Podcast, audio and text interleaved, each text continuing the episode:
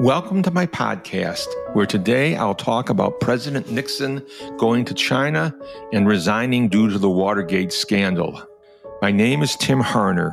I am a Christian author and apologist, a graduate of Houghton College and of Harvard Law School, where I was an editor of the Harvard Law Review. As an attorney, my primary role has been as a general counsel. Therefore, I call the six books that I've written the General Counsel Series. The first four books of the series outline the Bible from Genesis to Revelation, providing scriptural backing for the final installments of the series that outline the history of America and the history of the Church Universal. I post my latest thoughts regularly on my website, timharner.com. And now, as I talk about President Nixon going to China and resigning due to the Watergate scandal, let's pray that the Lord will let the words of my mouth and the meditations of our hearts be acceptable in the sight of the Lord our God, who is our strength and our Redeemer. Unfortunately, the peace that we dreamed of when we landed on the moon disappeared in the nightmare of the Vietnam War. President Nixon strove mightily to end the war that he inherited from President Johnson, but to no avail. Nixon became president in January 1969 after winning a close election against Hubert Humphrey, who was Johnson's vice president. Humphrey was a good and decent man, but he couldn't overcome his association with the inept and unpopular President Johnson. There were two main reasons why Nixon won the election. First, people hoped that he would restore law and order. This was an understandable desire after years of race riots, but it was also understandable that African Americans saw the call for law and order as a euphemism for killing Martin Luther King's dream of racial equality and economic justice. Second, people fondly hoped that Nixon had a plan for ending the Vietnam War. There was a historical basis for this hope, when President Eisenhower became president in 1953, with Nixon as his vice president, the United States was trapped in a bloody stalemate in the Korean War. But within a year, the combination of President Eisenhower's threats to escalate the war, perhaps even using atomic weapons, and President Eisenhower's aggressive diplomacy brought a truce that has endured to this day despite occasional violations. South Korea survived to become a stunning economic success story and an emerging democratic society. Nixon tried to win a similar victory in South Vietnam by obtaining peace with honor. His strategy involved training the South Vietnamese army to replace United States troops who were gradually withdrawing. To gain time for this strategy of Vietnamization to work, Nixon made greater use of United States military power, launching more powerful air attacks against North Vietnam and attacking communist troops in their sanctuaries. This meant crossing the border into Cambodia. Cambodia was supposed to be a neutral country, but the communists had been basing their army in Cambodia for years without fear of U.S. attack. In addition to such military moves in Vietnam, Nixon made diplomatic moves with China and the Soviet Union. He understood that the Vietnam War was a bitter fruit of the Cold War. Accordingly, the best way to bring a lasting peace in Vietnam was to ease tensions with North Vietnam's allies, China and the Soviet Union. Therefore, Nixon took a bold risk that became a giant leap forward toward ending and winning the Cold War. Nixon went to China. Nowadays, the fact that an American president would go to China and talk amiably with China's leaders doesn't seem like an earth shaking event. But during the height of the Cold War, Red China was seen as our most implacable foe.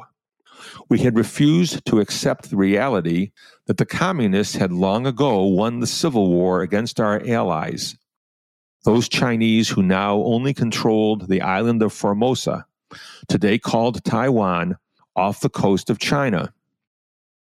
Democrats were especially fearful of appearing to be soft on China This was because Republicans had criticized President Truman and his Secretary of State, George Marshall, for losing China to the communists through their naivete and ineptness after World War II. Nixon launched his political career by warning about communist spies and communist plots. Therefore, only Nixon could go to China. No Democrat could appear to trust Red China. But if that commie fighter, Tricky Dick Nixon, thought that courting the Red Chinese was the smart thing to do, people conjectured he must be right. The Soviet Union was understandably alarmed that China, which shared a long disputed border with the Soviet Union, was becoming friendly with the Soviet Union's other potential enemy, the United States. Nixon used this so called China card to gain negotiating clout against the Soviet Union. The result was an easing of tensions with the Soviet Union that was called detente and that succeeded in slowing down the nuclear arms race. When Nixon ran for re election, he won a landslide victory over Senator George McGovern, who wanted the United States to end the, the Vietnam War immediately, even though South Vietnam would fall to the communists. On the eve of the election, Nixon claimed that peace was at hand in Vietnam, meaning that an agreement was about to be signed that would end the bloodshed and bring peace with honor. Grateful Americans rewarded Nixon with another four years in office. So, what happened? Within a few years, Nixon resigned in disgrace, and South Vietnam fell to the communists. What went wrong? Nixon went wrong. As his nickname, Tricky Dick, signified, Nixon was never trusted by many Americans, and in the end, his deceitfulness brought him down in disgrace. First, it quickly became apparent after the 1972 presidential election that peace wasn't at hand in Vietnam. Before long, Nixon was carpet bombing North Vietnam in order to force them to sign a peace agreement. By late January 1973, the North Vietnamese signed a ceasefire agreement, but Americans were left with the impression that Nixon had lied in order to win re election. Second, the economy had gone from bad to worse. The most damaging blow was the Arab oil embargo in the fall and winter of 1973. In retaliation for the support that the United States gave to Israel during the Yom Kippur War in October 1973, Arab nations now refused to sell oil to the United States. Long lines formed at gas stations. Homes were cold that winter. Even outdoor Christmas lights were banned in a desperate effort to conserve fuel. People lost their jobs. It seemed natural that the president who'd caused the mess should lose his job too. Yet the final blow that crushed Nixon was called the Watergate scandal. Nixon insisted that he had nothing to do with a break in at the Democratic National Headquarters, held in the Watergate Hotel, Washington, D.C., and the plot to plant wiretaps during the 1972 presidential campaign. At first, even most Nixon haters believed his firm denials, if only because they thought that Nixon was far too smart to do anything so stupid. But after the election, the truth began to come out. Nixon had directed a cover up of the break in. By August 1974, when the truth became obvious, Republicans told Nixon to resign or the Congress would remove him from office. Nixon resigned. In hindsight, it is too easy to assume that America was destined to win the Cold War. People like to think that the Soviet Union was destined to collapse eventually because of the deep divisions among its people, its faltering economy, and the lack of trust that people had in their leaders. But when Nixon resigned, it was America that looked as if it was collapsing. To the deep divisions that split America along racial lines were added the deep divisions about the Vietnam War. The economy was faltering. No one could trust a government that had lied again and again to the American people. Why didn't America collapse?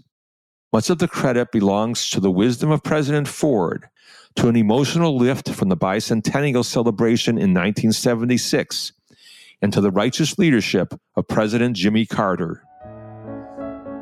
I hope you enjoyed this podcast today. If you did, please share it with a friend and find me on Facebook, Instagram, and Twitter, as well as my website, timharner.com.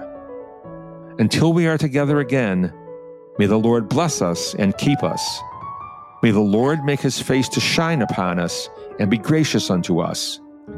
May the Lord turn his face toward us and give us peace.